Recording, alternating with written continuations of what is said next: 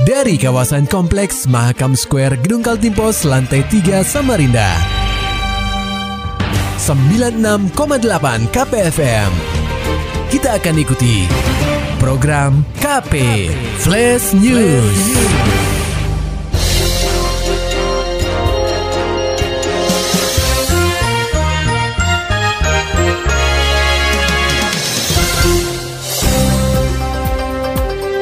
Anda sedang menyimak program KP Flash News bersama saya Agung Pratama. Berita utama. Pendengar KP Badan Narkotika Nasional Provinsi atau BNNP Kaltim berhasil menyita kurang lebih 1 kg sabu-sabu dari tangan jaringan narkotika Balikpapan serta jaringan narkotika antar provinsi Kaltim dan Kaltara. Tercatat sebanyak lima orang tersangka dengan rincian empat orang pria berinisial RD, RS, DF, dan LN, serta satu perempuan berinisial SS turut diamankan dalam pengungkapan yang berlangsung sejak awal Maret ini. Kepala BNNP Kaltim Brigjen Pol Wisnu Andayana menerangkan meski berhasil mengamankan lima pelaku, namun pihaknya gagal membekuk otak dari peredaran ini berinisial BOS yang berhasil melarikan diri saat penggerebekan di Tarakan, Kalimantan Utara. Dan ini kita masih mengejar, kita masih mengejar jaringannya. Walaupun kemarin terakhir ada satu yang lolos ya, lari kita nggak memungkinkan untuk upaya paksa melakukan penembakan karena memang sangat berbahaya lingkungannya di tempat perumahan di situ. Tapi dari situ kita bisa amankan duitnya. Dia lari tapi uangnya yang kita cari memang orangnya dan uangnya. Sekarang uangnya kita dapat, tinggal DPO, tinggal orang yang kita ambil. Ini uangnya uh, memang dari berangkas atau uh, dari mana didapatnya bang? Kita tarik dari ATM dia. Oh di ATM. Di ATM yang dipegang oleh istrinya kemudian ditarik langsung oleh istrinya nah, didapatlah uang kita amankan untungnya belum digunakan uang itu itu murni memang hasil untuk pembelian sabu-sabu lebih lanjut, Wisnu dan jajarannya masih akan terus melakukan pengembangan untuk membekuk dalang dari peredaran narkotika ini, yaitu berinisial BOS. Berita selanjutnya, pendengar KP Polsek Palaran menemukan adanya dugaan pengetapan BBM saat insiden kebakaran di SPBU Bantuas, Kecamatan Palaran pada Senin 21 Maret 2022. Dalam pemberitaan sebelumnya, SPBU Bantuas Kecamatan Palaran terbakar hebat pada Senin 21 Maret 2022 dan menghanguskan satu mobil pickup serta dua unit sepeda motor. Pemilik mobil pickup Tukiran dilaporkan mengalami luka bakar 40% akibat insiden tersebut. Kapolsek Palaran Kompol Roganda menuturkan, berdasarkan hasil pemeriksaan kepada sopir mobil pickup Tukiran, saat mengisi BBM di SPBU Bantuas, dia membawa 10 buah jerigen di dalam bak mobil, di mana empat jerigen sudah berisi BBM jenis Pertalite. Roganda melanjutkan saat kejadian Tukiran sudah mengisi tangki bensin yang kedua kalinya di SPBU tersebut. Sebelumnya dia juga mengisi tangki sampai penuh, untuk kemudian dia pindahkan ke dalam jerigen yang berada di dalam bak pickup dengan ditutup terpal. Perwira Melati satu ini menjelaskan, sesaat sebelum kebakaran, dia meminta operator SPBU untuk mengisi penuh tangki mobilnya. Karena mengira proses pengisian sudah selesai, pria 45 tahun itu menyalakan mesin mobilnya. Dia kira pengisian tangki ini sudah selesai penuh, dia nyalakan kontak. Hmm. Begitu dia nyalakan kontak, ya si siapa ini kan si operator ini hmm. bilang kan ada percikan api. Hmm. Nah, di situlah di saat ini juga supir ini mengaku kontak begini ada percikan, uh, percikan api di situlah ada mulai muncul. Ya, muncul api. Oh, itu. jadi artinya itu memang ada isinya, kok tapi hmm. sudah terisi penuh, diisi di jerigen tapi atau dia dari tangkinya itu dia salin ke dari uh, dari apa ya?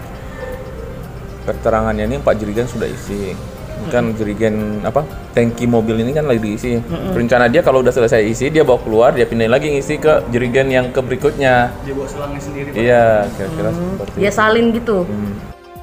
Untuk sementara Roganda beserta jajarannya masih mendalami ke mana Tukiran mendistribusikan BBM dari hasil mengetap. Informasi awal yang diperoleh, Tukiran memiliki pom mini di kediamannya di Sanga-Sanga. Roganda menegaskan jika memang hanya untuk bom ini, pihaknya akan menelusuri apakah dia memiliki izin untuk menjual BBM secara eceran. Bukan tidak mungkin sang sopir akan ditetapkan menjadi tersangka atas insiden ini. Pendengar KP, minyak goreng curah melimpah. Distribusi akan dilakukan lewat door to door. Laporan selengkapnya akan disampaikan reporter KPFM Samarinda, Muhammad Nur Fajar. Publik Kota Tepian tidak perlu lagi khawatir tentang ketersediaan minyak goreng. Kapolresta Samarinda, Kombes Pol Arif Fadli, dalam tinjauannya ke berbagai distributor pada Selasa 22 Maret 2022, memastikan bahwa selama empat pekan ke depan, ketersediaan minyak goreng curah di kota tepian dipastikan aman. Dalam pendistribusiannya, kata Ari, minyak goreng curah ini akan dilakukan oleh Perusda PD PAU.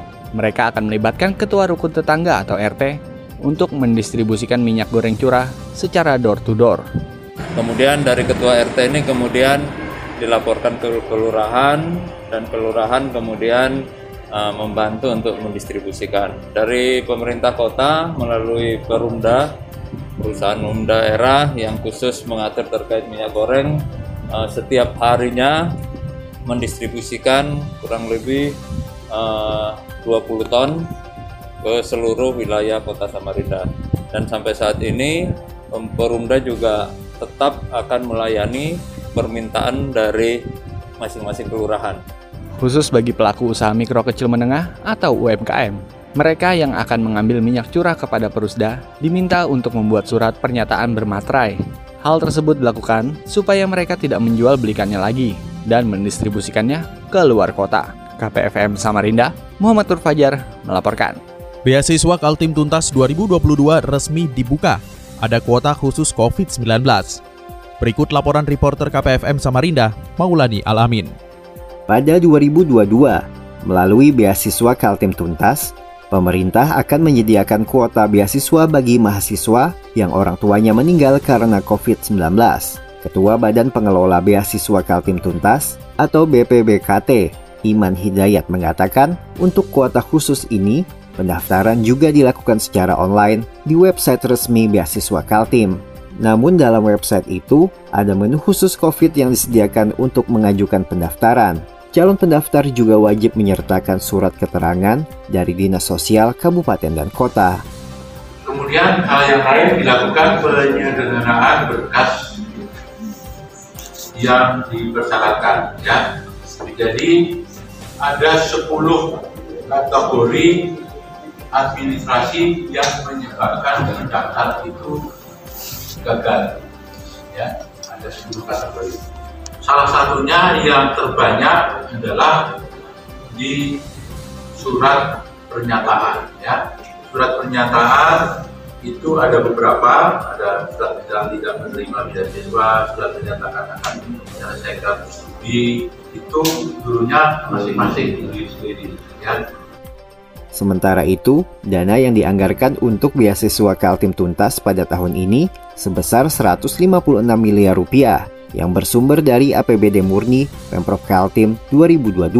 Dana ini ia sebut masih kemungkinan bertambah di APBD perubahan 2022. Tadi sudah saya jelaskan, alokasi yang diberikan seluruhnya telah dialokasikan dalam APBD murni. Sehingga kami langsung bisa langsung uh, target mau ada uangnya sekian, langsung scoring langsung cepatnya diumumkan ya. Dan supaya juga penyalurannya itu bisa cepat ya jalannya bisa cepat. Serapan anggaran dinas pendidikan ini di tahun-tahun awal itu eh, agak rendah karena beasiswa tidak bisa serap tapi nanti menjelang akhir tahun langsung melonjak. Nah dengan ini kita harapkan nanti pada pertengahan pertengahan tahun sudah mulai ada penyaluran